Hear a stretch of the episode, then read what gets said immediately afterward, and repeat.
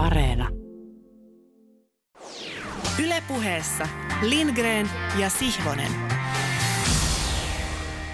Lämmin tervehdys täältä Pasilasta. Luvassa on pikkuruisen joulutauon jälkeen jälleen kokeellista urheilupuhetta korkeimmin sanoin sanottavissa olevin ylävivahteen. Tämä ei ole vähimmässäkään määrin silmitöntä omasta itsestämme hullaantumista, vaan olemme edelleen sillä kokeellisen urheilupuheen kätilöiden tehtävän tasalla hellästi. Pihtisynnytyksestä tässä ei ole tietoakaan. Olemme päästämässä seitsemättä vuotta häntä kokeellista urheilupuhetta maailmaan. Kanssani täällä häärii paitsi päävalmentajamme Hansku Kurkela, myös maineikas urheilutoimittaja Tomi Lindgren, jota minulla on ollut etuoikeutus luonnehtia myös sänkykamarikatseiseksi Tommi Helsinkiläiseksi ja näin kun hieman pyydystän. Hän katsellaan hipaisee kasvojani noilla emalin sinisillä silmillään. Eli kemiamme toimii. Vaan. Sitten asiallisiin asioihin. Etäyhteyksin otamme jääkiekko Ilveksen urheilutoimenjohtaja Timo Koskelan mukaan lähetykseen. Tervetuloa. Kiitos, kiitos. Pelipäivä on aina pelipäivä, pyhäpäivä. Millaisin rutiinein ja tunnelmin urheilutoimenjohtaja ottaa vastaan pelipäivän? Olethan myös entinen huippupelaaja. Timo Koskela, näyttäytyykö ja tuntuuko pelipäivä nykyään erilaiselta vai samanlaiselta? Millaiselta? No joo, tietysti tietyllä tavalla vastaus on, on tota niin, niin sekä että, että, että kyllä tota niin, niin pelipäivä on edelleen juhlapäivä, että kyllä se päivä aina jotenkin se on koko ajan mielessä, että tänään, tänään pelataan ja siihen niin kuin itsekin latautuu henkisesti, mutta sitten se tietysti pelipuolessa niin se fyysinen, fyysinen valmistautuminen, niin se on tietysti ihan erilaista tässä, että tehdään toimistolla toimistotöitä ja tehdään kaikkia muita hommia, mutta kyllä se niin kuin alitajuntaisesti mielessä on se illan peli ja siihen tietysti niin kuin valmistautuu, valmistautuu mutta mut vähän eri lailla kuin peliaikana. Kiitos, me palaamme sinun tuota pikaa. Voit alkaa siellä pukea erotuomarin paitaa päällesi seuraavaa tehtävääsi varten. Seuraavaksi kysäisen isoisällisesti kokeellisen urheilupuheen rehtorina tai vähintäänkin vararehtorina kunnianhimoiselta ja arvovaltansa sädekehää vaalivalta kuulijalta, että onhan sitä tullut kuunnelluksi vuodenvaihteen kiitelty kahden tunnin urheiluvuosi 2020 spesiaalimme. Se kun kuuluu kiinteästi oppikokonaisuuteen. Urheiluvuosi 2020 spesiaali löytyy Yle Areenasta. Ja kas, kello, kello rientää, käytän tässä tähteellä olevan aikani kursailematta. Kaltaiseni monella tapaa vakiintunut ihminen tuskin suurestikaan enää intoutuu jonkun uuden äärellä. Vaan nyt hyvänahkaiden mielenlaatuni sai tuta ihanan järkytyksen. Sain käsiini VSOn julkaiseman Tomi Melenderin ja Karo Hämäläisen toimittaman Kentän valtaajat – Rakkautena jalkapallo kirjan. Koska en ole kaikki pelaa, enkä puolen pelin takuun ihminen, julistan 14 kirjaan erinomaisesti kirjoittaneen henkilön joukosta aivan ylivertaisen vertaistensa joukosta. Hän oli filosofi Tuomas Nevanlinna tekstillään Uskonto ja jalkapallo. Liitän tuon tekstin kokeellisen urheilupuheen syventävien opintojen aivan keskeisimpien pyhien tekstien listan kärkeen – ja lupaan, että kuulija saa alkavana kevätkautena runsaasti perehtyneitä ylipapillisia tulkintojani Nevanlinnan esseestä. Intoni päästä panemaan oma panokseni tekstin tulkitsijana on kovan puoleista luokkaa. Toki meidän on lisäksi myöhemmin kutsuttava Nevallina itse tänne ohjelmamme vieraaksi lausumaan se viimeinen sanansa. Vaan tässä ensimmäinen läksy. Olen aina ollut langeneena loveen, mitä tulee alaviitteisiin. Usein niissä ajattelija ja kirjoittaja lopulta punnitaan. Nostan Nevanlinnalta yhden alaviitteen kuultavaksi. Siinä hän kirjoittaa, sitaatti. Liberaalin lehdistön kanssa olen samaa mieltä siitä, että jalkapallo ei ole politiikkaa. FIFA toki on poliittinen ilmiö, se on poliittista sikailua suorastaan, mutta itse peli ei ole. Jalkapalloilua ympäröivä bisnes on politiikkaa, koska pelkkää taloutta ei ole olemassa poliittisista suhteista irrallaan, kirjoittaa Nevallin. Pausa koska nieleskelen täällä huikean loppukaneetin edellä. Se kuuluu, sitaatti jatkuu, mutta itse jalkapallokenttä on hetkeksi eristetty muusta maailmasta, ja tämä on sen mielettömän mielekkyyden edellytys. Sitaatti kiinni. Tulkitsen toki omavaltaisesti, että tuo ehto jalkapallokenttä on hetkeksi eristetty muusta maailmasta, tarkoittaa, ja katsotaan miten Tommi Lindgrenin suu nyt menee, tuolla Nevallinna vihjaa, tulee vihjanneeksi. Jalkapallokentällä ei pitäisi esimerkiksi polvistua jonkin ulkourheilullisen asian puolesta, sillä muutoin urheilu joutuu kosketuksiin muun maailman kanssa ja urheilun taika, mieletön mielekkyys särkyy. Vaan tuskin tässä särkyy kuitenkaan se yhteys, jossa Me, olemme. Lindgren. Ja Sihvonen. Joo, kutsutaan ihmeessä Tuomas Nevallina tänne kylään, niin pääset esittämään hänelle tämän kysymyksen. Mä en ole välttämättä ihan täysin varma siitä, miten hän siihen vastaa, tai onko hän samalla linjalla En minäkään kanssasi. vielä tiedä, mutta niin olen tulkinut. Näin olet tulkinnut, hyvä niin. Näin on. Me olemme täällä taas uuden vuoden alussa, vaikka tietysti virallisesti myös keskellä syksyllä alkanutta koko vuoden mittaista ohjelmakautta. Tammikuu 2021 on alkanut ja se onkin alkanut melkoisella ryminällä. Ja jo tutuksi tulleen kaauksen tunnelmissa. Loppiaista edeltäneenä päivänä Yhdysvallat no- voitti nuorten jääkiekon maailmanmestaruuden kukistamalla Kanadan ja heti perään loppiaisena Yhdysvallat hävisi kun presidentin yllyttämät väkijoukot tunkeutuivat maan kongressiin. Voitto tuli siis jääkiekossa ja tappio edustuksellisessa demokratiassa, joskin onneksi vain väliaikainen tappio, joka ei sittenkään estänyt kongressia vahvistamasta vain tunteja myöhemmin Joe Bidenin valintaa maan uudeksi presidentiksi. Mutta ei kai tällä mitään tekemistä urheilun kanssa ole, kysytte. Tavallaan ei, vaikkakin voin taata, että jos käytte vilkuilemassa sosiaalisesta mediasta USAn suurimpien urheilijatähtien lausuntoja viime päiviltä, niin huomaatte monien heistä ottavan voimakkaasti kantaa nimenomaan politiikan ja demokratian pelikenttään. Helsingin Sanomien politiikan ja talouden toimituksen esimies Jussi Pullinen kirjoitti torstaina Twitterissä aika mielenkiintoisen analyysin siitä, millaisia poliittisia ja karnevalistisia merkityksiä tällä kongressin valtauksella oli valtaajille itselleen. Ja tästä te- twiittiketjusta tekee mieli nyt jakaa muutama osuva huomio. Pullinen toteaa, Washingtonissa tämä vaihtoehto todellisuus tuli liveksi. Toiminta oli performatiivista, sarvipäinen kuu-shamaani kongressin istuntosalissa on absurdi näky, mutta looginen päätepiste. Tuntui kuin valtaajat olisivat olleet tuottamassa sisältöä, eivätkä ottamassa valtaa. Esiintyminen ja kongressin valtaus lainausmerkeissä vitsillä ovatkin vain sisältöä kulttuurin metavirtaan. Kyse ei ole vallan vipujen tavoittelusta, vaan kulttuurisen tilan valtaamisesta. Näyt kongressista olivat kuin lätkän leijonajuhlista. Tila tehtiin poikkeukseksi ilman isoa tavoitetta. No, nä- näin he sen epäilemättä kokivat ja osittain se siltä näytti, Ää, mutta toisaalta väkivalloin kongressiin tunkeutuneen ja lainsäädäntöelimen toiminnan keskeyttäneen väkijoukon jäljiltä laskettiin myös neljä ruumista ja poliisi joutui purkamaan pommeja ää, monien muiden haittavaikutusten lisäksi. Tätä ei yleensä tapahdu Lätkän leijonajuhlissa. Lätkä ja musiikki, kulttuuri ovat myös lyöneet kättä aika mielenkiintoisella tavalla tässä jo mainitussa nuorten MM-turnauksessa ja nuorten leijonien pronssiin päättyneen MM-turnauksen pienissä yksityiskoodissa. Ennen välierää Antti Pennasen kerrotaan näyttäneen pelaajille Metallikan keikkaa Moskovassa 90-luvun alussa ja ennen pronssimatsia inspiraatiota kuulemma ammennettiin Children of Bodom yhtyeen kitaristin ja nokkamiehen Aleksi Laihon urasta ja elämästä, joka päättyi äskettäin traagisesti vain 41-vuotiaana. Omasta mielestäni tämä on siis mahtavaa. Ja yritän avata vähän miksi. Toinen kitaristi Joel Melasniemi lausui Aleksi Laihosta ja tämän yhtyeestä musiikkitoimittaja Pekka Lainen julkisessa Facebook-päivityksessä näin. Yritin kuvailla näkemääni Children of Bodomin festarivetoa sanomalla, että se oli kuin katsoisi nopeutettua luontofilmiä muurahaisista rakentamassa kekoa, mutta niin, että muurahaiset olisivat paloauton kokoisia ja tulessa.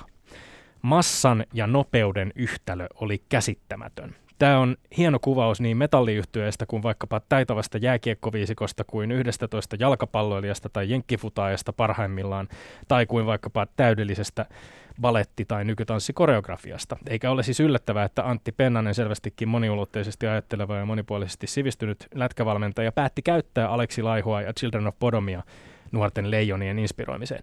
Mutta mikä merkitys sillä on? O- ovatko nämä inspiraation ammentamiset pukkopissa tai joukkueen kokouksissa porukan kesken aidosti merkityksellisiä? Miettiikö vasen pakki jäällä luistellessaan hetkeäkään sitä, mitä koutsi puhuu Bodomista tai Aleksi Laihosta? O- onko inspiroivat puheet tavallaan hiipineet pelaajan ihon alle ja jonnekin syvälle jo ennen ottelun alkua, luoneet ehkä sellaisen tunnetilan, jossa oikeanlainen rentous, aukiolo, keskittyminen, intensiteetti lyövät kättä. Tässä oli neljä virkettä, jotka päättyivät kysymysmerkkiin ja oma vastaukseni on en tiedä. Ehkä tässä tänään koolla olevassa porokassa kaksi muuta ihmistä, jotka ovat olleet jäällä ja pelanneet enemmän tai vähemmän tärkeissä otteluissa sekä seuranneet niiden pelaamista myöhemmin muissa rooleissa pukukopissa tai sen liepeillä osaavat vastata minua paremmin. Kiinnostaisi kuulla Petteri Sihvonen tai Timo, Timo Koskela, mitä, mitä mieltä olette? Kyllä mä näen sen niin kuin hyvänä vaihtoehtona, että tunne noissa peleissä kuitenkin on, pelataan, pelataan usein tota niin, niin, isosta asiasta ja tota niin, niin, tunnepuoli on tärkeä asia, niin kyllä mä näen sen positiivisena asiana.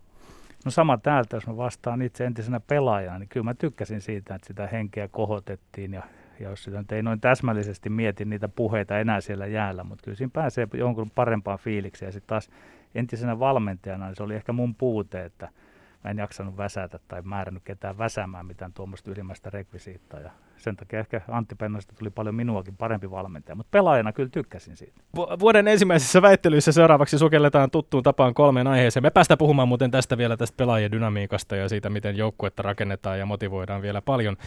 Öm, mutta tällä kertaa meillä on väittelyissä myöskin luvassa siis lätkää, lätkää ja lätkää. Ensin nuorten leijonien sankaruutta, sitten SM-liigan koko visiiri pakkoa sekä lopuksi vielä pääministerin MM-kisakommentteja, jääkiekon MM-kisakommentteja. Oletko Petteri valmis? Tässähän lähdetään vuoden ensimmäiseen taistoon taas. Erittäinkin valmis. Jos Taidat olla pienessä johtoasemassa, semmoinen muist, ihan, muistikuva. Ei, ei, ei merkittävällä, mutta Hyvin ratkaisevalla. Ma- marginaalisessa johtoasemassa mm. kyllä.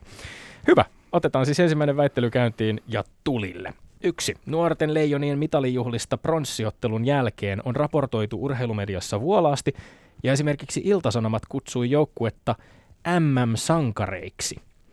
Onko pronssimitalistien tituleeraaminen sankareiksi perusteltua, kyllä vai ei? Kyllä, se on varsin perusteltua, semminkin kun sitä tekee iltapäivälehti. Ai miksi iltapäivälehti perustelee tilannetta? No siksi, että siellä tunnistetaan ja tiedetään, miten kansa suhtautuu pronssia voittaneeseen nuoret leijonat joukkueeseen ja pelaajiin. He ovat sankareita. Siinähän kaatui myös arkkivihollinen Ruotsi matkalla.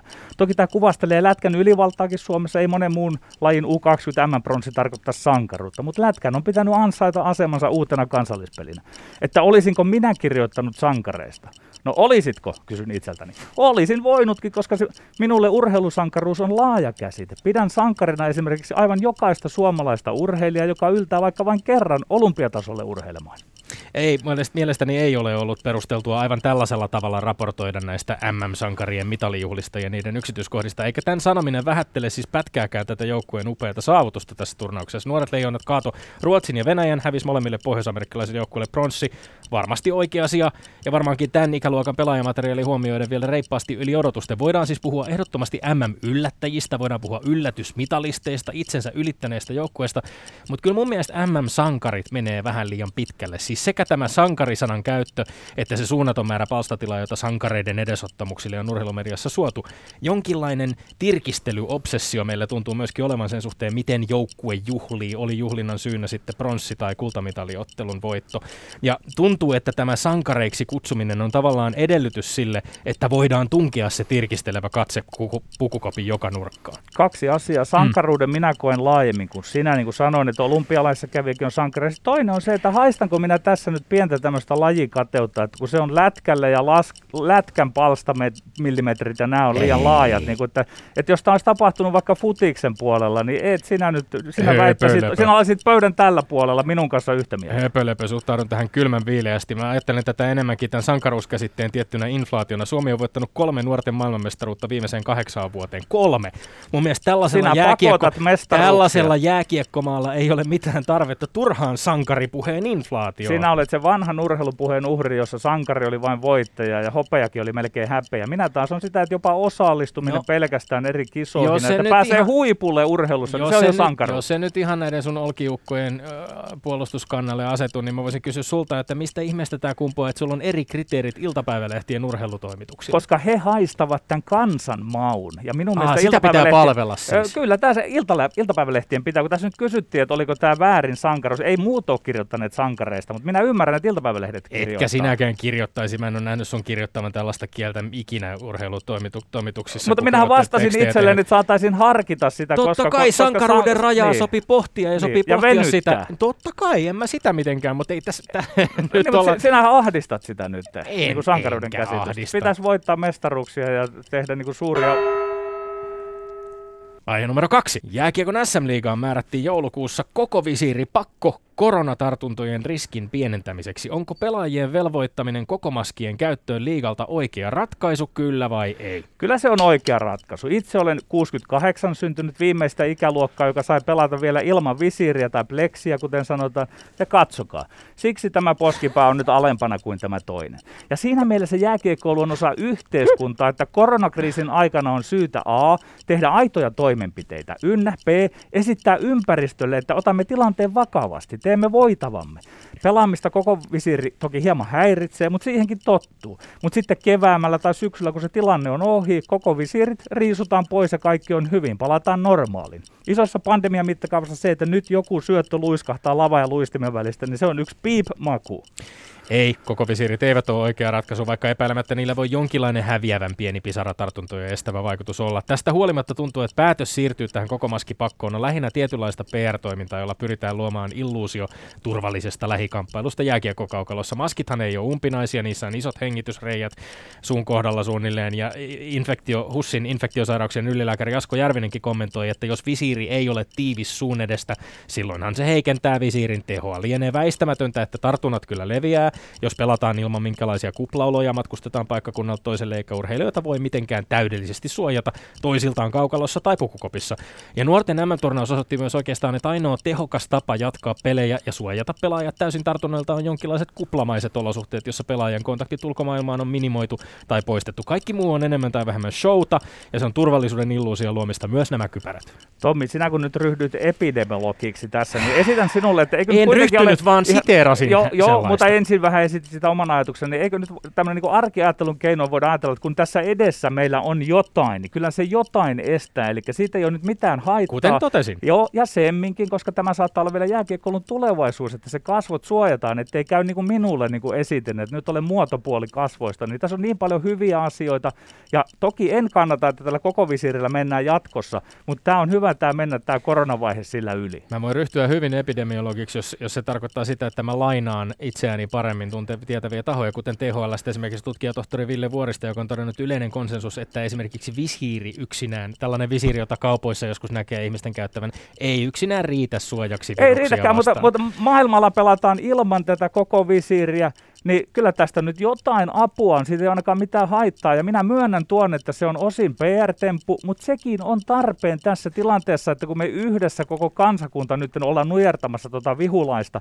että myös lätkäporukka Eiks- osallistuu siihen tämmöisiin eleihin. Eikö sun mielestä ole myöskin ihan aiheellista kysyä, miten, näin, miten paljon näin iso ja radikaali muutos pelaajien suojavarusteissa vaikuttaa peliin ja jopa ehkä pelaajien turvallisuuteen? Minä, minä sen jo myönsin, mutta ei se turvallisuuteen vaikuta. Ja sitten kun itsekin on tätä veivannut, että oli pleksiä, ei ollut välillä, niin siihen tottuu aika nopeasti, että ei se peli niin kuin turvattomampaa ole. Jotain laatutekijöitä saattaa puuttua, mutta niin kuin sanoin, että se ei kestä kauaa nyt. Mennään tämän vai... Kolmas kysymys, viimeinen. Pääministeri Sanna Marin totesi Ylen pääministerin haastattelutunnilla jääkiekon MM-kisoista Valko-Venäjällä näin. Itse en siellä kisoja järjestäisi, mutta se ei ole Suomen hallituksen asia. Onko valtiojohdon syytä ottaa kantaa jääkiekon MM-kisojen järjestämiseen, kyllä vai ei? Ei, mutta yllätyin, kun Marin sanoi, ettei tämä ole hallituksen asia. Sen julkituominen oli loistavaa ja hieman ennenkuulumatonta. Monihan ajattelee, että tämäkin on hallituksen asia, että pelataanko kisat valko vai ei. Se ei ole hallituksen asia. Eli kun meiltä kysytään, onko valtiojohdon syytä ottaa kantaa Lätkän MM-kisojen järjestämiseen, emme mekään sentään niin yksinkertaisia lätkäjätkiä ja urheilutoimittajia ole, että väittäisimme vastoin Marinin tietoa, että tämä olisi hallituksen asia. Ei ole. Ja mä kertaan, valtiojohdon ei ole syytä ottaa kantaa asiaan, joka ei ole sen vaikutuspiirissä. Tästä minä en tingi. Se, että Marin sitten harrasti jonkinlaista henkilökohtaista yksityisajattelua ääneen, ei häirit minua ollenkaan. Se on urheilu- ja jääkiekkoväen tärkeää tietää, ettei tämä ole hallituksen asia. On todellakin täysin aiheellista ja perusteltua, että Suomen pääministeri vastaa hänelle esitettyyn kysymykseen jääkiekon MM-kisojen järjestämisestä, aivan kuten tasavallan presidentin kiekkomies Sauli Niinistönkin kommentit olivat tervetulleita viime vuoden lopulla.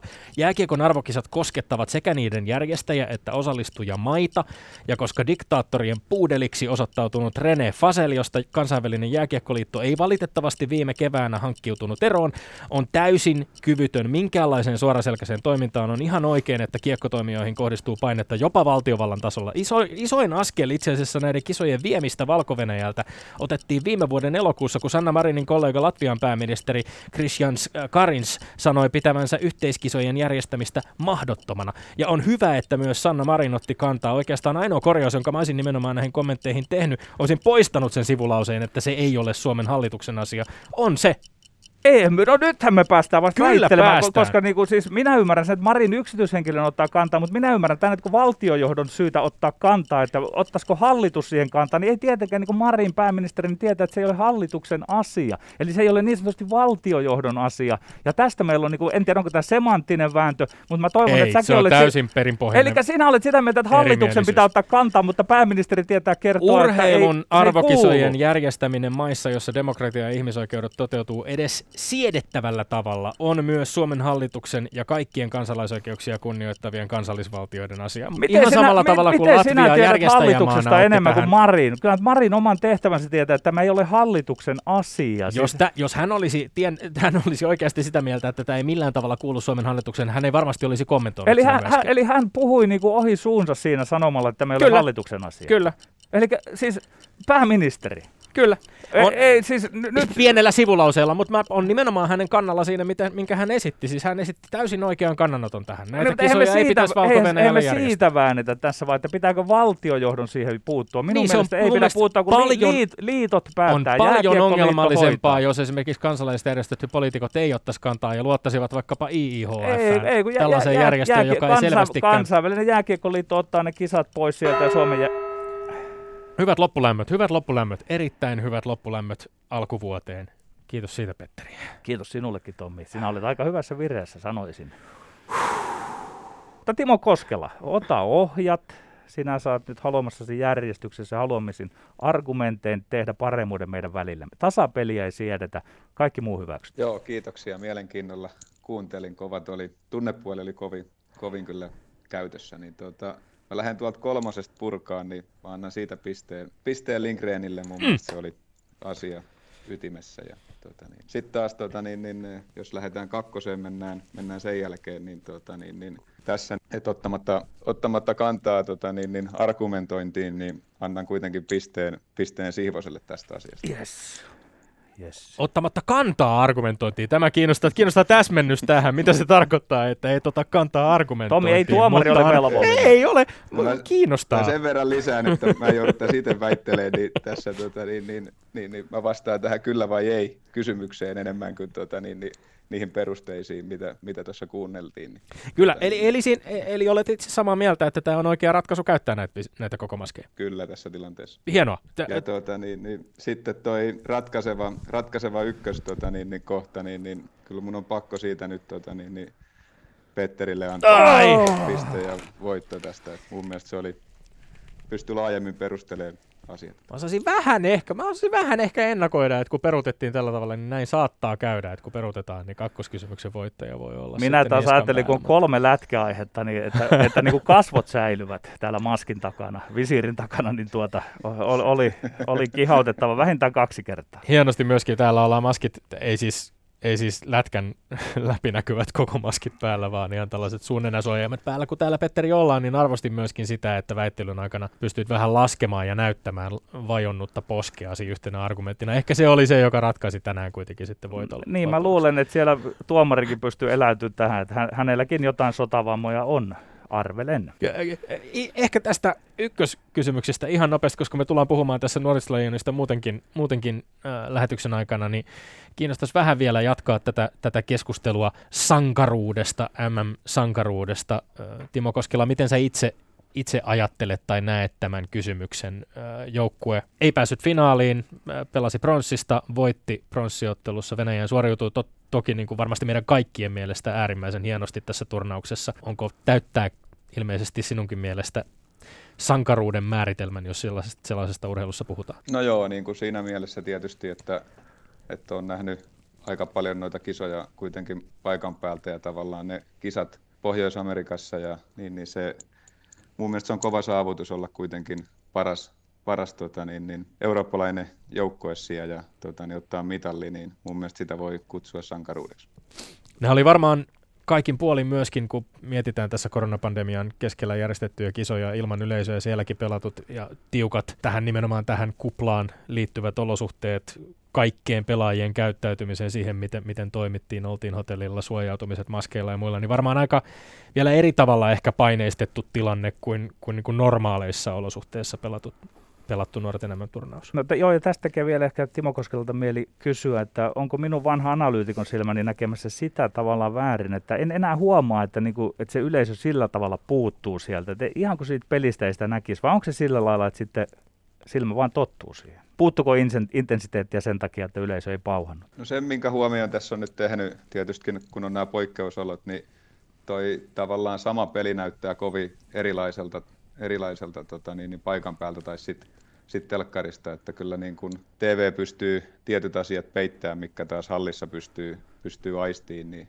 tota, niin, niin ei tähän ehkä mun mielestä jääkiekkoon kuuluu yleisö ja se tuo siihen lisä, lisäelementin, mutta tota, niin, niin tietysti täytyy nostaa, nostaa hattua noille kaikille pelaajille ja sama oli jo silloin, kun NHL pelasi viime vuonna playoffit, niin kyllä siellä kaikilla kaikki pelissä on, niin sillä on hieno nähdä, että se urheilu kuitenkin voittaa noissa noissa sitten, kun mennään ihan siihen ytimeen.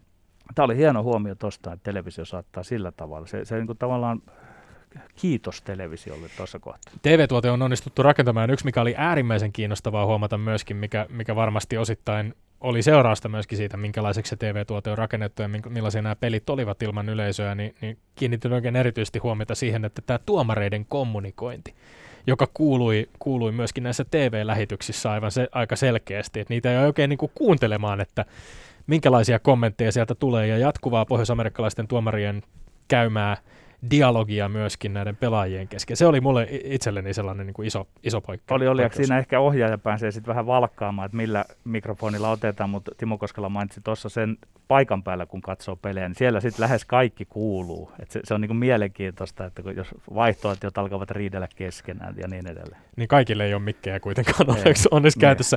Mutta tuomaria on syytä kiittää tässä vaiheessa vuoden ensimmäisen väittelyn ö, tuomaroinnista. Petteri Siivoselle menee siis ensimmäinen kokonaispiste, ja tämä tarkoittaa sitä, että johto tällä kaudella venyy 12 kymmeneen. Eli Kyllä. kahden kaulalla pääset kohti vuoden toista lähetystä. Lämmin kiitos Timo Koskela. Lindgren ja Sihvonen. No niin, Ilveksen urheilutoimenjohtaja Timo Koskela. Mihin nähdäkseni se perustuu, että Suomi voitti taas tällä kertaa pronssia? No joo, kyllä tietysti niin kuin suomalainen pelaaja ja joukkojen johtoryhmä ja noin, niin tavallaan se mun mielestä suomalainen kantaa niin kuin ylpeänä maansa värejä ja pelaa joukkoina, joukkoina hyvin, että tota, niin, niin varmasti silloin iso, iso merkitys, että miten suomalainen sitoutuu yhteisiin arvoihin tuommoisessa turnauksessa ja kuinka paljon se on valmis tekemään sen toisen vieressä olijan eteen, niin mä uskon, että semmoinen tavallaan toisen, toisen arvostaminen ja sen arvojen kautta niin kuin pelaaminen niin näkyy hyvänä joukkuepelaamisena ja mun mielestä siihen se perustuu, että Suomi otti taas kerran mitali. No mikä se on analyysi suomalaisten pelaajien vahvuuksista, missä on parantamisen varaa, miten meidän pelaajimme taso vertautuu yksilönä kilpailijamaiden tasoon? No joo, tietysti jos nyt otetaan vertailuun nämä ihan, ihan kärkimaat, vaikka finaalipari ja sitten muut Euroopan huippumaat, niin kyllä me mun mielestä niin kun, me ollaan sitkeä kansa ja sitkeitä pelaajia ja pystytään, pystytään niin kun, niin kun haastaan, haastaan nämä maat niin hyvän joukkuepelaamisen kautta. Ja sitten taas jos, jos tota, niin haluaa jotenkin miettiä, missä ollaan jäljessä, niin kyllä me semmoisessa luonnollisessa tavallaan hyökkäyspelin, hyökkäyspelissä, että miten, miten sä tuotat tyhjästä paikasta tuota, niin, niin vähän vaarallisemman maalipaikan ja kun sitten kun se maalipaikka tulee, niin miten sä lau, laukaset esimerkiksi. Laukaisu on yksi yksittäinen ominaisuus, missä me ollaan paljon jäljessä. Niin kuin semmoinen henkilökohtainen hyökkäyspeli, hyökkäyspelitaito, niin mun mielestä siinä me ollaan vähän, vähän perässä. Mutta sitten taas täytyy antaa, antaa kyllä niin kuin kiitosta, että se, että kyllä me niin kuin taas henkilökohtaisessa puolustuspelitaidossa, niin, niin ollaan, ollaan kyllä niin kuin ihan, ihan samalla linjalla kuin nämä kaikki muukin ja osittain jopa edelläkin. Mutta tässä ehkä semmoinen isoimmat asiat, mitä tulee mieleen. Eli aika lailla niin kuin tiivistäen, niin, niin jos nämä asiat, joista, joista ehdit jo puhua, yhteen hiileen puhaltaminen, sitkeys, toiselle pelaaminen, kollektiivisia ominaisuuksia ja sitten varsinkin siinä hyökkäyspelissä ehkä sen niin kuin yksilö, yksilötaidon tai yksilöiden ominaisuuksien jotkut tietyt asiat, jossa, niin kuin, jossa jäädään jälkeen. Tämän kollektiivisuuden ja yhteen hiileen puhaltamisen, sen joukkueena pelaamisen kohdalla tulee aina vuodesta toiseen mulle itselleni se sama kysymys, että voiko se, voiko se tosiaan olla niin, että Suomessa on onnistuttu jalo, jalostamaan jollain tavalla en käyttänyt tätä viittauksena Jukka Jaloseen, mutta menkö se niinkin, äh, jalostamaan semmoinen joku tietty poikkeuksellinen kollektiivisen pelaamisen tapa, jossa muut selvästi tulevat tulevat jäljessä. Onko, onko se näin vai onko se enemmän sellaista, että me jotenkin halutaan korostaa tällaista ehkä vähän niin kuin abstraktia ja vähän vaikeamminkin mitattavaa asiaa pelaamisessa? Niin, no toi on tietysti hyvä, hyvä kysymys yleisesti, mutta kyllä mä itse uskon, että silloin merkitys, että kuitenkin jos mietitään, niin nämä pelaajat, jotka nyt täällä oli mukana, niin suurin osa tota, niin on, on kuitenkin aika monta vuotta peräkkäin pelannut kohtuu samalla lailla. Jotain vivahteita on eri lailla tietysti, mutta niille on tullut semmoinen tapa toimia ja ne tietää, että sitä kautta pystyy voittamaan, niin siihen sitten tietysti pelaajien, pelaajien taso on, niin kuin jos mietitään luistelua, missä me oltiin suomalaiset pelaajat vaikka viisi vuotta sitten, niin mun mielestä me ollaan paljon otettu kiinni, kiinni tavallaan sitä maailman kärkeisen luistelun puitteista. Ja varmaan sitten siihen yhdistettynä, että kuitenkin aina voi olla paljon, paljon tapoja, miten pitäisi pelata, mutta se, että suomalainen myös pelaa niin, että se tavallaan se yhteinen asia on isompi kuin se oma etu noissa kisoissa, niin, niin, niin ne pystyy toteuttamaan sen sen sovitun asian, niin se on niin kuin iso arvo itselle. Jos mennään pikkuhiljaa Ilvestä, eli sinun seurasi kohti, teiltä oli nuorten kisossa mukana Hatakka, Järventi ja vähän kiinnostaa, että miten näet heidän otteet, mutta voidaan myös puhua siitä, että montako pelaajaa Ilveksestä olikaan vuosi sitten mukana, ja siitä päästään siihen, että minkälainen mittari sinulle ja Ilvekselle on se, että saatte pelaajia U18, U20 maajoukkueisiin. Jos miettii viime vuoden kisoja, niin, niin meillä oli mukana Maselli, Thompson, Hatakka, Saarela, Dostal, eli viisi pelaajaa ja tänä vuonna oli sitten Hatakka ja Järventiä ja Saarella varmasti olisi ilman loukkaantumistaan kuulunut joukkueeseen. Että onhan se tietysti niin kuin seuralle iso, iso arvo, että jotain on tehty oikein. Ne on kuitenkin kovat kisat, että se täytyy muistaa, että se paikalta päin, paikan päältä katsottuna noiden kisojen intensiteetti ja tempo, niin se on, se on huimavia verrattuna, miten se TVstä erottuu. Että kyllä tota, niin, niin, sillä täytyy olla ylpeä, että ollaan pystytty saamaan pelaajia noihin, noihin karkeloihin. Ja sitten jos miettii isossa kuvassa, niin, niin välillä varmasti tulee vuosi, että ei, ei välttämättä ole niin paljon pelaajia, mutta kyllä me sitä arvostetaan, arvostetaan seurana korkealle, että meiltä on pelaajia mukana. No mennään sitten siihen, että sinä olet nykyään urheilutoimenjohtaja Ilveksessä. Miten sinusta tuli urheilujohtaja ja taustasi on kuitenkin entinen laatupelaaja NHL Scoutti. Miten tämä no joo. kaikki tapahtui ja meni? No joo, tietysti niin kuin mainittit, niin taustat on, taustat on noin, että, että oma, oma pelaajaura ja sitten sen jälkeen on toiminut, toiminut skauttina, että kyllä se ihan oikeastaan meni niin, että, että Jalon Ripa otti yhteyttä ja kysyi kiinnostusta tehtävään ja tota, niin, niin, sitten tietysti en nyt hetkeen heti vastannut mitään, mutta sitten puntaroin sitä, että mulla oli hirmu hyvä, hirmu hyvä työ ja loistava työympäristö St. Louisin mukana ja pitkään sitä harkittiin, mutta sitten otin tavallaan haasteen, haasteen vastaan ja kyllä siihen iso tekijä oli tietysti myös se, että, että oli, joskus aina ajattelee, että helpompi valita, jos on yksi hyvä vaihtoehto, niin kyllä se osittain, nyt oli kaksi, kaksi hyvää vaihtoehtoa, että jatkaa sieltä tai tulla tähän ja sitten tietysti kun on kaksi, kaksi tota pientä lasta, niin jonkinnäköisen velvoitteen koki myös, että, että tota, niin isän täytyisi joskus olla iltaisenkin kotona. Niin, mutta hyvä, on ollut tosi innoissani ja on ollut hyvä, hyvä meininki ja hyvä valinta. Tässä nyt äh, Petteri oli ajamassa junaa Tampereelle ja, ja Ilvekseen mä otan valtuudet kes, keskeyttää keskustelun hieman, koska tuossa tuli sen verran, sen verran kiinnostavaa informaatiota ehkä, ehkä kuuntelijoille varsinkin, jotka eivät ole niin perusteellisesti Timo Koskilan urakehitystä seuranneet. Mainitsit St. Louisin, sä toimit siis kykyjen etsijänä St. Louis Bluesin organisaatiossa vuodesta, vuodesta 2013 vuoteen 2019 ja sitten lopulta siirtyessäsi äh, Ilveksen organisaation urheilutoimenjohtajaksi tai urheilujohtajaksi, niin tuo kuuden vuoden työ Bluesissa kruunattiin vielä Stanley Cup-sormuksella, Stanley Cup-voitolla. St. Louis on, on noin 300 000 asukkaan kaupunki, se on aika, ehkä aika pieni markkina-alue NHLnkin mittapuulla, joukku joukkue ehti pelata NHL 52 vuotta ennen ensimmäistä mestaruutta, eli, eli oli kyse isosta historiallisesta voitosta. Mutta mennään hieman takaisin noihin vuosiin ja tuohon, mestaruuskauteen tai siihen, siihen rakennustyöhön, jota säkin olit useamman vuoden tekemässä. Millainen kokemus se oli kykyjen etsijänä saada todistaa tämän, tämän joukkueen hioutumista ja niin lopulta sitten nähdä sen voittavan myöskin tämän jääkiekon himotuiman pystin? No joo, olihan se tietysti ihan uskomatonta, että meidän kausi oli, jos miettii sitä niin kuin isommassa mittakaavassa, niin tosiaan meillä oli hyvä joukko, sitä vahvistettiin paljon vielä, paljon vielä niin kuin edellisen kauden jälkeen, jälkeen tota niin, niin, niin sainattiin free agent markkinoilta pelaajia ja se lähti huonosti, huonosti käyntiin, että tota, niin, niin oltiin vielä, jos nyt oikein muistan, niin tammikuun neljäs vai voi olla, että on väärä päivä, mutta kuitenkin myöhässä vaiheessa oltiin tota, viimeisenä koko sarjassa ja tavallaan mistä, mitä ehkä oppii, että se oma linja tavallaan, mitä siellä oli rakennettu, että se joukko oli kuitenkin hyvä, hyvä vuosia, vuosia taaksepäin jo ja sitä oltiin niin kuin maltilla rakennettu ja hyvin, hyvin tota, niin, niin varattu, varattu pelaajia, niin uskottiin siihen omaan linjaan ja sitten se, sit se lähti käyntiin ja tota, olihan se tietysti ihan uskomatonta, että, että onnistuttiin se voittaa. Että se vie siihen kilpailuun, että NHL ylipäätänsä playoffeihin pääseminen on ihan älyttömän kovan työn takia, takana, niin välillä aina miettii, kun ihmiset puhuu, että tulee monta kertaa niin sanottu yllätysvoittaja, mutta fakta on kuitenkin se, että, että tota, niin, niin kaikilla niillä joukkoilla, jotka playoffeihin pääsee, niin on oikeasti hyvä mahdollisuus voittaa se. Että siihen tarvitaan vähän sattumaa ja onnea, että porukka pysyy terveenä ja avainpelaajat onnistuu, mutta mut, tota, niin oli se ihan huikea hetki, että kyllä se oli hieno sille kaupungille ja tosiaan oli muutama organisaatiossa oli muutama huippukiekkoihminen töissä, joka ei ollut esimerkkinä vaikka Dave Taylor, niin varmaan kaiken muun saavuttanut pelaajana ja sitten ollut monessa roolissa gm ja nyt oli sitten meillä, meillä isossa roolissa myös, niin hän sitten kuitenkin yli 40 vuotta jahtasi sitä palkintoa, niin, eli heille se oli, niin kuin, se oli hieno katsoa läheltä, että kyllä se tietysti itsellekin merkkasi todella paljon, mutta varmasti, varmasti vie niin kuin, näki, että kuikeasti, kuinka vaikeaa se voittaminen oikeasti on, niin siinä on ehkä se on niin vaikeasti voitettava sarja, niin olihan se ihan upeata. Sä oot puhunut sitten skauttiduunista ja siitä, miten, miten niin kun se vaatii jos sitä työtä aikoo tehdä ja sitä työtä aikoo tehdä hyvin, niin se vaatii sen, että on, on niin kuin henkeä ja vereen intohimoinen jääkiekkoihminen.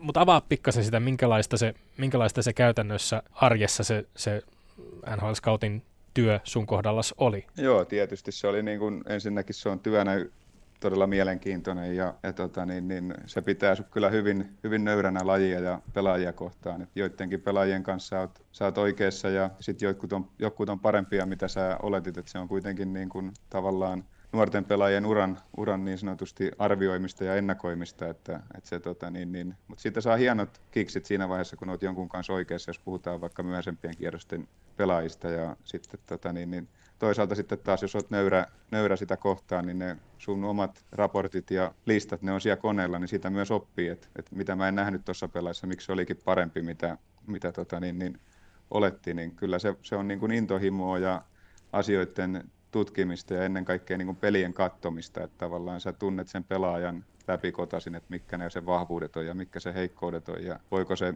mikä ominaisuus voi kehittyä ja minkä kanssa painitaan ehkä jatkossakin sitten jopa pro-tasolla, että toi, ton, ton ominaisuuden kautta hän ei pysty uraa tekemään, mutta lähinnä se on niin kuin vahvuuksia ja heikkouksien arvioimista. Ja tietysti kova työ siinä on se, että, että kaikkihan siinä pystytään katsoa, että osaako joku luistella ja sitä, mutta sitten sen listan tekeminen, mihin se koko työ tähtää, että sulla on sitten lista, kenet sä haluat varata ja miltä kohtaa ja se, niin kyllä siinä niin kuin kova kunnioitus on kaikkia ex-kollegoita kohtaan, ketkä sitä tota, niin, niin edelleen tekee, tekee ja katsoo pelejä, niin se intohimo pitää olla ja siinä työssä ei saa mitään, mitään ilmaiseksi, että asiat täytyy itse tehdä ja onkia ja katsoa pelaajia tarpeeksi paljon. No sitten suihkarilla takaisin äkkiä Tampereelle. Sinulla on piireissä kova maine. Timo Koskela, Karri Kivikin kehui sinut minulle tässä asiassa aivan pystyyn. Siitä, miten poikkeuksellisen hyvin näet etenkin nuorten pelaajien kyvyn pelata modernia lätkää. Avaat tätä asiaa vielä. Tuossa äsken sitä pikkusen avasit, mutta onko siinä joku ero nyt, miten se prosessi hoituu sitten Suomen päässä? No joo, tietysti ensinnäkin kiitos, jos joku on, on kehunut, että tämä ammatti kasvattaa joka suunnassa jääkiekko vahvan nahkan, että tässä tota, niin, niin, ei kannata liikaa miettiä, miettiä niin kuin hyvien ja huonojen asioiden kautta, että on iso kokonaisuus ja tuohon tavallaan, jos mietitään Suomen puolessa, niin tämä on sillä vähän erilainen, erilainen tavallaan toi prosessi etenee eri lailla, että NHL on drafti, minkä kautta nuoret pelaajat ja sitten Suomessa kuitenkin me edetään sopimusten kautta, niin, niin, niin, niin se tavallaan, että sä voit tykätä kovinkin paljon jostain pelaajasta ja näkisit se hyvinkin paljon sun joukkojen pelaajana, mutta sitä ei ole mahdollista saada, niin tavallaan se, sitä kautta se, että pitää ensin selvittää, ketkä on vapaana ja mikä on pelaajien sopimustilanne. Ja kyllä se sitten on vaan yksinkertaisesti sen, siihen pelaajaan tutustumista, että sä tiedät, mitkä ominaisuudet silloin vahvuudet ja mitkä silloin heikkoudet ja tiedät vähän taustaa, että, että miten, miten se on päässyt siihen pisteeseen ja miten, miten se luonnepuoli kuitenkin sitten tulee vaikuttaa myös jatkoon. Että tietyt ominaisuudet meillä on olemassa pelaajilla, pelaajilla jo nuorena, nuorena ja sitten tietyt ominaisuudet pystytään kehittämään, mutta, mutta se on tavallaan niiden arvioimista ja sitä kautta tietysti sitten tuohon kysymykseen vielä niin SM-liigassa tulee se, että se täytyy sitten pystyä jotain kautta vielä niin kuin saamaan se sopimus maaliin, että siinä, siinä mielessä ne eroavat, että NHL elää draftin kautta ja SM-liiga elää, elää tota niin, niin pelaajien sopimusten kautta. Mutta puhutaan sitten urheilujohtajan työssä pelaajarekrytoinnista tai puhutaan scouttihommista, niin molemmissahan on, on tavallaan kyse semmoisesta tietynlaisesta kristallipallon kattomisesta siitä, että yritetään, yritetään mitata sitä mahdollista potentiaalia, joka jollain pelaajalla on. Ja tästä, tästä tuli mieleen, meillä oli Tuomas Isalo Kreisheim Merlinsin valmentaja koripallon puolelta Saksan Bundesliigasta, joka puhui meillä ollessaan vieraana joukkueen rakentamisesta, kun, kun operoidaan Saksan Bundesliigassa hyvin pienellä budjetilla isossa sarjassa ja ei ole mahiksia hankkia Kreilsheimiin ehkä niitä universaalisti ajateltuna parhaita pelaajia, eikä missään nimessä kalleimpia pelaajia. Ja, ja Isalon mukaan niin tästä syystä hän totesi, että, että, että, nosti pari asiaa esiin, että ennen kaikkea siis pelaajien persoonan ja sitten myöskin sellaiset niin kuin keskinäiset vuorovaikutussuhteet kahden pelaajan välillä. Sanoi muistaakseni, että persoona olisi jopa niin kuin tärkein asia ja sitten totesi, että, että jos on kaksi tavallaan niin kuin objektiivisesti arvioituna vähän heikompaa pelaajaa, niin heillä voi kuitenkin keskinäinen vuorovaikutussuhde esimerkiksi olla sellainen, että siitä saadaan etua. Miten Timo Koskela itse näet, tai kuinka Ilveksen organisaatiossa ajattelet, että miten isoon rooliin pelaajarekrytoinnissa nousee myöskin niin kuin tämä jääkiekon ulkopuolelle tai jopa yliajatus tai ylinouseva ajatus niin kuin luonteesta tai, tai, tai jopa ihmistyypistä?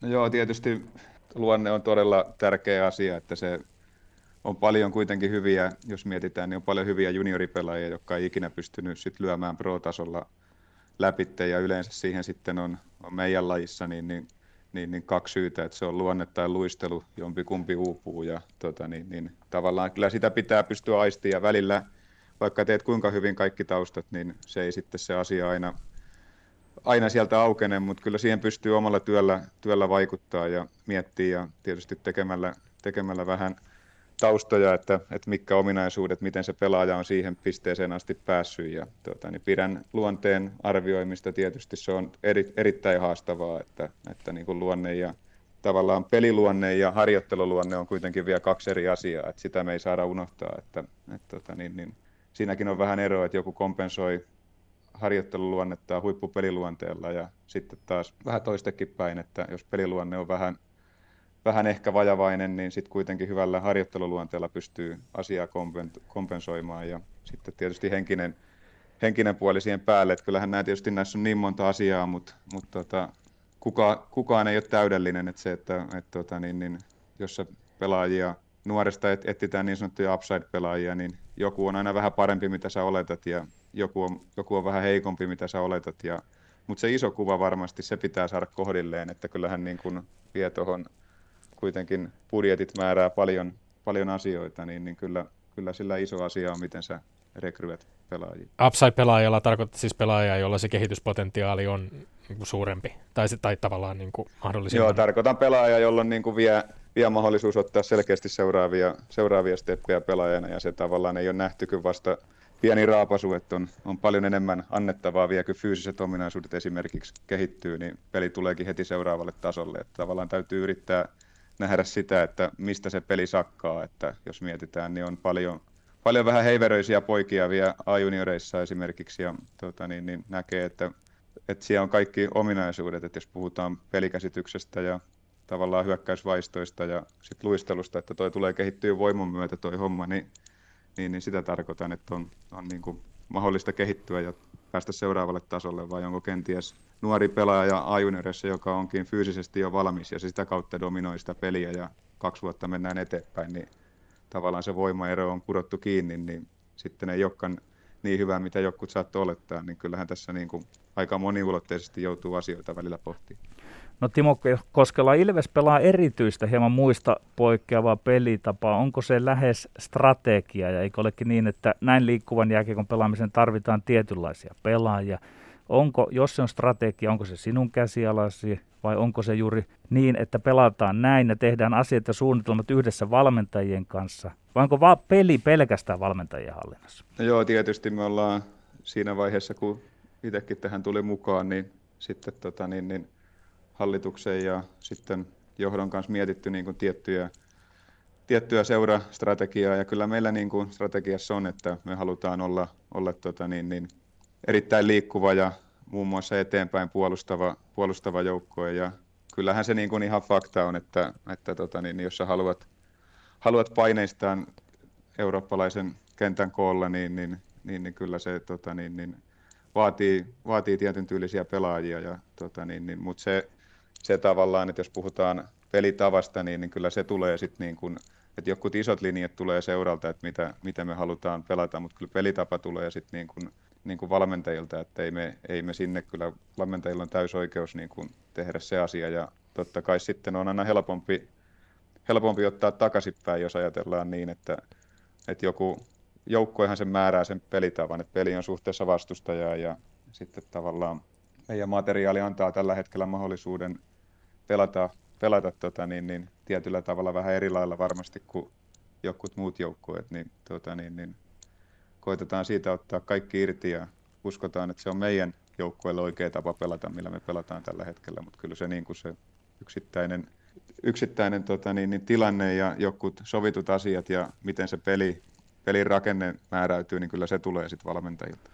No jouduit tai jouduitte erottamaan tuossa äsken sinua kehaisseen Karri Kiveen ja siirtämään Jouko Myrrän päävalmentajan paikalle. Avaa hieman niitä tapahtumia siinä määrin kuin voit ja ehkä puhutaan siitä, oliko se hetki urheilujohtaja urasi kovin paikka ja miten henkilökohtaisesti koet, koit tuollaiset tapahtumat ja vaiheet?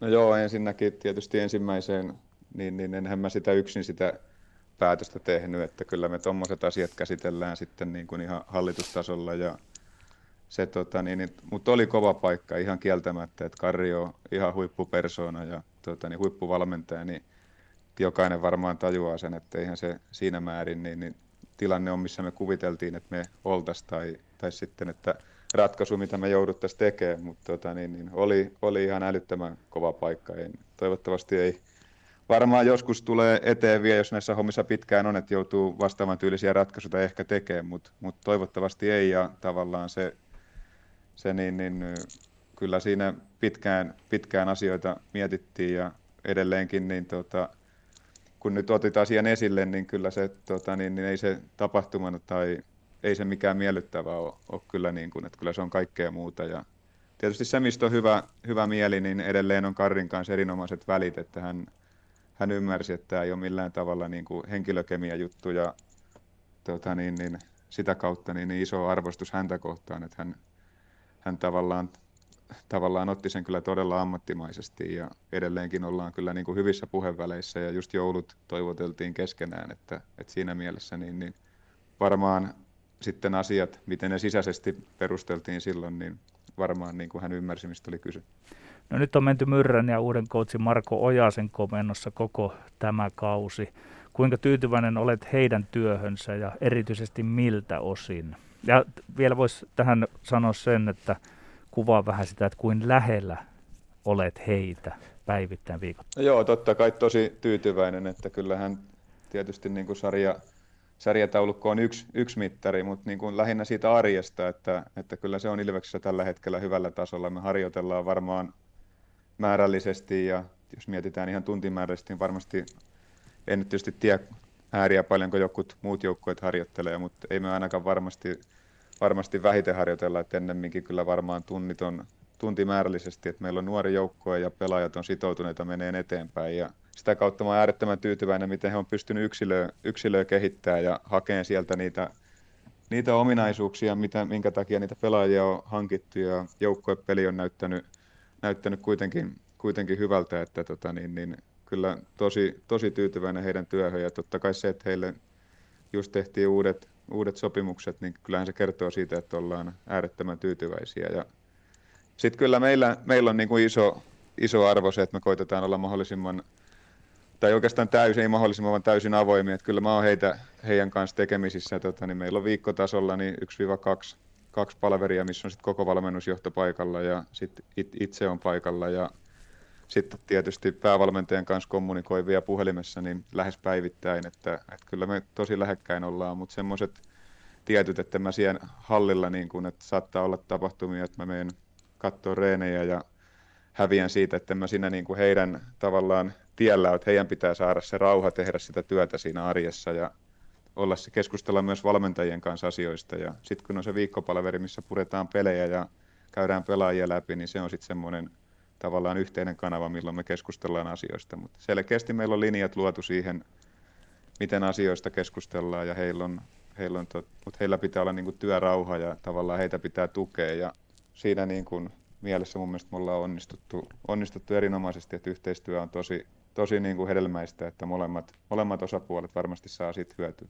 Jääkiekon SM-liigan sarjataulukkoa, kun tutkailee ennen perjantain otteluita, Tampereen Ilves on, on jaetulla kärkipaikalla Lukon kanssa pistepörssin ja, ja maalintekijätilaston kärjessä Ilveksen Arttu Ruotsalainen kausi on mennyt näin ensimmäisen parinkymmenen ottelun osalta kuitenkin aika putkeen, mutta jos palataan, perutetaan vähän siihen, mitä puhuttiin esimerkiksi St. Louis Bluesista puoli vuosisataa odotusta. Ilves on ikoninen, hyvin niin tai runsaasti mestaruuksia ja mitaleita saalistanut ikoninen suomalainen urheiluseura, mutta sitten kuitenkin edellisestä mestaruudesta 36 vuotta, edellisestä mitalistakin tulee keväällä jo 20 vuotta täyteen. Ja tätä pohdin, että kun Tobias Salmelainen oli meillä vieraana, niin puhuttiin, puhuttiin myöskin hänen kanssaan siitä, että IFK on urheilujohtajan kanssa siitä, että miten tällainen tavallaan äh, imagoltaan niin suurseura, joka kuitenkaan ei sitten viime aikoina ole sellaista menestystä saavuttanut, kun ehkä toivottaisiin tai oletettaisiin, että miten siihen seurassa suhtaudutaan. Miten sinä itse ajattelet, että tehdäänkö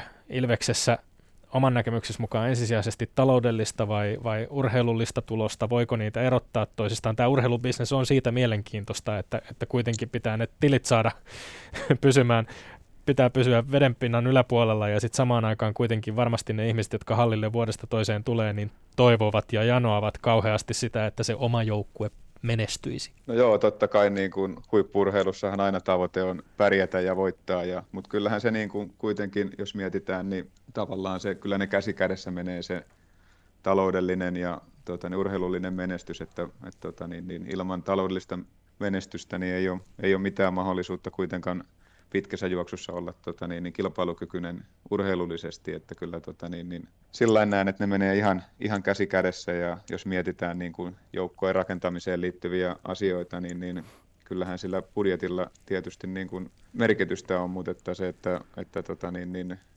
mun mielestä hyvin Saastetin Kalle sanoi jossain, jossain haastattelussa hyvin, että ei välttämättä tarvitse olla isoin budjetti, mutta kyllä keskimäärin, jos mietitään mestaruuden voittamista, niin kyllä se varmaan niin kuin top neljä budjetti täytyy, täytyy olla tota, niin, niin isossa kuvassa, jos vaikka kymmenen vuoden säteellä otetaan asioita. Ja sitten välillä aina tulee, tulee tota, niin, niin, joukkoita, että pystytään, pystytään joku vuosi kaikki natsaa ja tota, niin, niin, pystytään kilpailemaan, mutta kyllä mä näen, niin kuin meillä on täällä hieno, hieno meininki ja silloin taas, tavallaan kun itsekin tähän lähti, niin, niin, niin asiat on tehty ihan selväksi, mikä on niin kuin marssijärjestys, niin sen kanssa on aina helppo, helppo elää, että tavallaan me koitetaan tehdä niin laadukasta arkea kuin mahdollista ja pikkuhiljaa niin kuin hinata itteemme sinne tavallaan kärjen, kärjen haastajaksi. Ja ollaan oikealla tiellä, mutta paljon on, paljon on matkaa ja jokainen vuosi on tämä siitä raadollinen bisnes, että pelaajat vaihtaa nykypäivänä aika paljon helpommin seuraa kuin aikaisemmin. Niin joka vuosi tässä ei voi yhtään nukkua, täytyy koko ajan olla